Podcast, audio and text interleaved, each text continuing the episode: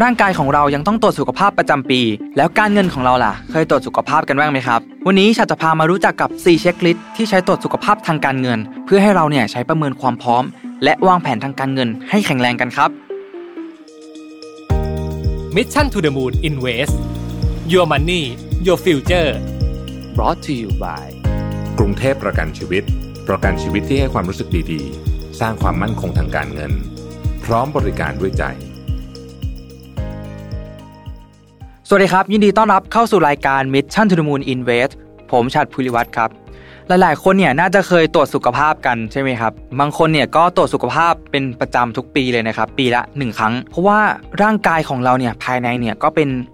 อะไรที่เรามองไม่เห็นใช่ไหมครับ ในทางการเงินเนี่ยก็เปรียบแบบนั้นได้เช่นกันนะครับ บางคนเนี่ยเงินเดือนเพิ่งเข้าก็ต้อง ใช้จ่ายในทันทีเลยนะครับ ก็จ่ายออกไปทันทีเลย เป็นจำนวนเงินที่มากด้วยนะครับ จนเงินก้อนใหญ่เนี่ยแทบจะไม่เหลือใช้เลยนะครับ เป็นแบบนี้ต่อไปเนี่ยไม่ดีแน่นะครับ มันก็เป็นสัญญาณ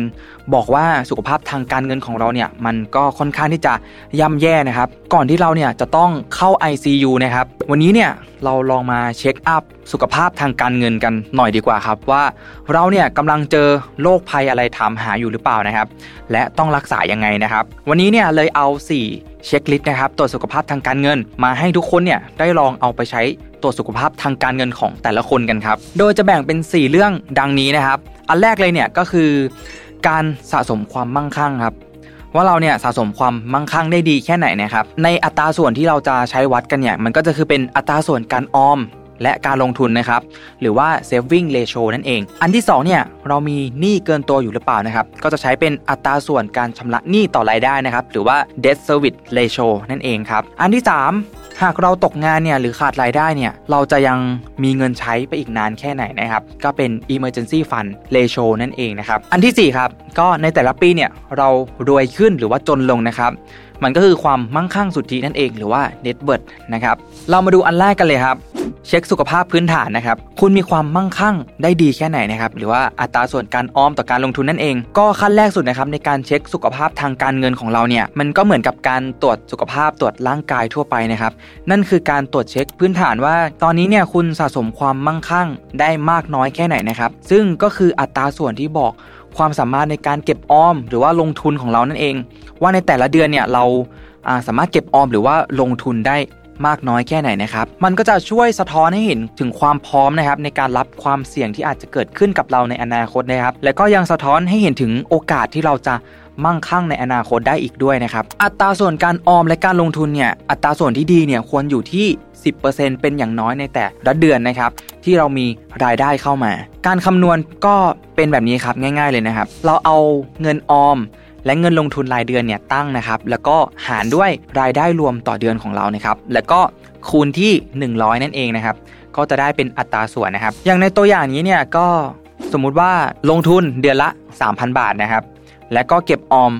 1,500 บาท แต่ว่ารายได้ของเราต่อเดือนเนี่ยเป็น 30,000 บาทใช่ไหมครับ ทีนี้การออมและการลงทุนของเราเนี่ยก็จะเป็น 4,500 บาทใช่ไหมครับ ก็ตั้งแล้วก็หารด้วย 30,000 บาทคูณ 100 นะครับ ก็จะเท่ากับ 15%นั่นเอง ก็เป็นวิธีการคำนวณง่าย ๆ เลยนะครับ ต่อไปครับอันที่ 2 ตรวจสอบโลกครับคุณมีหนี้เกินตัวอยู่หรือเปล่าอ่าอัตราส่วนชำระหนี้ต่อรายได้นะครับ หรือว่า debt service ratio นั่นเองนะครับโรคร้ายของการเงินเนี่ยมันก็คือหนี้นะครับ ขั้นต่อมาเนี่ยเราจำเป็นที่จะต้องตรวจเช็คหน่อยนะครับ ว่าเรากำลังมีหนี้อยู่แค่ไหนนะครับ ถึงขนาดเกินตัวจนกลายเป็นโรคร้ายหรือเปล่านะครับ ซึ่งอัตราส่วนที่บอกตรงนี้นะครับ เป็นอัตราส่วนที่บอก ว่าภาระหนี้ที่ก่อนะครับอยู่ในระดับใดนะครับเกินความสามารถในการผ่อนชำระหนี้อยู่หรือเปล่านะครับ อัตราส่วนชำระหนี้ต่อรายได้เนี่ยมันไม่ควรที่จะเกิน 50%นะครับซึ่ง 50%เนี่ยมันคือในกรณีที่เราเนี่ยผ่อนบ้านอยู่นะครับหรือว่าผ่อนรถอยู่นะครับแต่ว่าสำหรับบางคนหรือหลาย ๆ คนเนี่ยที่ยังไม่ได้มีภาระผ่อนบ้านหรือผ่อนรถยนต์เนี่ยอัตราส่วนหนี้ต่อรายได้เนี่ยไม่ควรที่จะเกิน 15%นะครับซึ่งการคำนวณก็เป็นตามนี้เลยนะครับ เราก็เอาเงินผ่อนชำระหนี้รายเดือนนะครับตั้งนะครับ แล้วก็หารด้วยรายได้รวมต่อเดือน แล้วก็คูณ 100 นั่นเองนะครับ อย่างในตัวอย่างนี้นะครับมีผ่อนโทรศัพท์ 0% 3,500 บาทต่อเดือนนะครับ แล้วก็มีผ่อนคอนโด 10,000 บาทต่อเดือนนะครับ รวมแล้วเนี่ยก็มีภาระอยู่ที่ 13,500 บาท เราก็เอาตัวเลขตัวนี้ตั้งนะครับ แล้วก็หารด้วย 30,000คูณ100 นะครับ ก็จะเท่ากับ 45%ครับไม่เกิน 50%นะครับก็ถือว่ายังอยู่ในเกณฑ์ที่ดีอยู่นะครับ สมมุติว่าคนนี้เนี่ยไม่ได้มีผ่อนบ้านนะครับ ไม่ได้มีผ่อนคอนโด อัตราส่วนหนี้ต่อรายได้ของเขาเนี่ยก็จะน้อยมากๆเลย ก็ยังอยู่ในเกณฑ์ที่ไม่เกิน 15%ก็ถือว่ามีอัตราส่วนหนี้ต่อรายได้ อยู่ในเกณฑ์ที่ดีเลยนะครับ 3. ครับ คาดการโรคร้ายครับ หากเราตกงานหรือว่าขาดรายได้เนี่ยเราจะยังมีเงินใช้ได้อีกนานแค่ไหนนะครับ หรือว่า มันก็คือ emergency fund ratio นั่นเองนะครับ นอกจากนี้ที่พบเจอในตอนนี้แล้วเนี่ย เรายังคาดการไปถึงโรคร้ายที่อาจจะเกิดขึ้นในอนาคตด้วยนะครับ อย่างเช่นการตกงานนะครับ หรือว่าการขาดรายได้ เจ็บป่วยกระทันหัน ถ้าหากเกิดเหตุการณ์เหล่านี้เนี่ย เราจะยังมีเงินสำรองใช้ต่อแค่ไหนนะครับ เราเลยต้องมาเช็คอัตราส่วนที่บ่งบอกอันนี้กันครับ มันก็คือความสามารถในการรับความเสี่ยงนะครับในกรณีที่รายได้ของเราเนี่ยลดลงนะครับหรือว่ารายได้หายไปนั่นเอง ก็คือ income shock นะครับแล้วเราเนี่ยยังสามารถใช้ค่าใช้จ่ายในชีวิตประจำวันเนี่ยได้ตามปกติไปอีกกี่เดือนนะครับหากรายได้เราเนี่ยหายไปนั่นเอง ซึ่งอัตราส่วนเงินสำรองเผื่อฉุกเฉินนะครับควรมีมากกว่าหรือเท่ากับ 6 เดือนเป็นอย่างน้อยนะครับทรัพย์สินสภาพคล่องเนี่ยมันคืออะไรนะครับ ในที่นี้เนี่ยมันก็คือมีสภาพคล่องที่สูงนะครับสามารถเปลี่ยนเป็นเงินสดได้ทันทีนะครับและมูลค่ามีความผันผวนที่ต่ำนะครับไม่เสี่ยงต่อการสูญหายเมื่อเราจำเป็นที่จะต้องใช้เงินนะครับ ตัวอย่างก็เช่นเงินสดนะครับ เงินฝากธนาคาร เงินฝากออมทรัพย์นะครับ เงินฝากแบบประจำนะครับ เงินฝากสหกรณ์ตรงนี้เนี่ยไม่นับหุ้นสหกรณ์นะครับ เพราะว่ามีความเสี่ยงนะครับ กองทุน ตลาดเงินนะครับกองทุนรวมตราสารหนี้ที่เป็นกองทุนเปิดนะครับ สลากออมสิน ธนาคารออมสิน ธนาคารเพื่อการเกษตรและสหกรณ์นะครับ หรือว่าจะเป็นธนาคารอาคารสงเคราะห์ก็ได้นะครับ และก็ทองคำเป็นต้นนั่นเองนะครับ อย่างในตัวอย่างนี้นะครับ เรามีเงินออม 1 0 0 0 0แบาทสลากออมสิน 50,000 บาท แล้วก็ทองคำ30,000 บาทนะครับ เรามีรายจ่ายคงที่ที่ 20,000 บาทนะครับ แล้วก็รายจ่ายผันแปรเนี่ย 10,000 บาทนะครับ รายจ่ายคงที่เนี่ยมันก็คือ รายจ่ายที่เราจ่ายเป็นประจำทุกเดือนนะครับ อย่างเช่น เราผ่อน0%อยู่ เราผ่อนบ้านผ่อนคอนโด ผ่อนรถอยู่ เป็นรายจ่ายที่เราจะต้องจ่ายประจำในทุกเดือนนะครับ ก็จะเรียกว่ารายจ่ายคงที่นั่นเองนะครับ ส่วนรายจ่ายผันแปรเนี่ย มันก็ยกตัวอย่างเช่น ค่าอาหารนะครับ หรือว่าค่าเดินทางในชีวิตประจำวันของเรานะครับ ซึ่งแต่ละเดือนเนี่ยมันก็อาจจะมีมูลค่าที่มันไม่เท่ากันนะครับ อย่างในตัวอย่างนี้นะครับ เมื่อเราได้ทรัพย์สินสภาพคล่องแล้วเนี่ยกับรายจ่ายรวมต่อเดือนแล้วใช่ไหมครับ เราก็เอา ตัวเลขทรัพย์สินสภาพคล่องเนี่ยมาบวกกันนะครับ แล้วก็ตั้งไว้นะครับ ในที่นี้เนี่ยก็จะได้เป็น 1 8 0 0 0 0 บาทใช่ไหมครับ และรายจ่ายรวมต่อเดือนเนี่ยคือ 30,000 บาท เราก็เอา 1 8 0 0 0 0 บาทเนี่ยตั้งไว้นะครับ แล้วก็หารด้วย 30,000 บาท ก็จะเท่ากับ 6 นะครับ หน่วยเนี่ยเราจะให้เป็นเดือนนะครับ ในที่นี้เนี่ยเราก็จะคำนวณได้แหละว่า เราเนี่ยมีอัตราส่วนเงินสำรองเผื่อฉุกเฉินอยู่ที่กี่เดือนนะครับ ในตัวอย่างนี้เนี่ยก็คือ 6 เดือนนั่นเองครับ ต่อไปครับข้อที่4ครับสรุปผลสุขภาพครับ ในแต่ละปีเนี่ยเรารวยขึ้นหรือว่าจนลงนะครับ มันก็คือความมั่งคั่งสุทธินั่นเองนะครับ หรือว่า net worth นะครับ หลังจากตรวจเช็คกันมา 3 ขั้นแล้วนะครับ ก็ได้เวลาสรุปกันแล้วครับ ว่าสุขภาพทางการเงินของเราเนี่ยเป็นยังไงบ้างนะครับ ในแต่ละปีเนี่ยเรารวยขึ้นหรือว่าจนลงนะครับ ซึ่งก็คือการเช็คความมั่งคั่งสุทธิ ซึ่งเป็นตัวที่ชี้วัด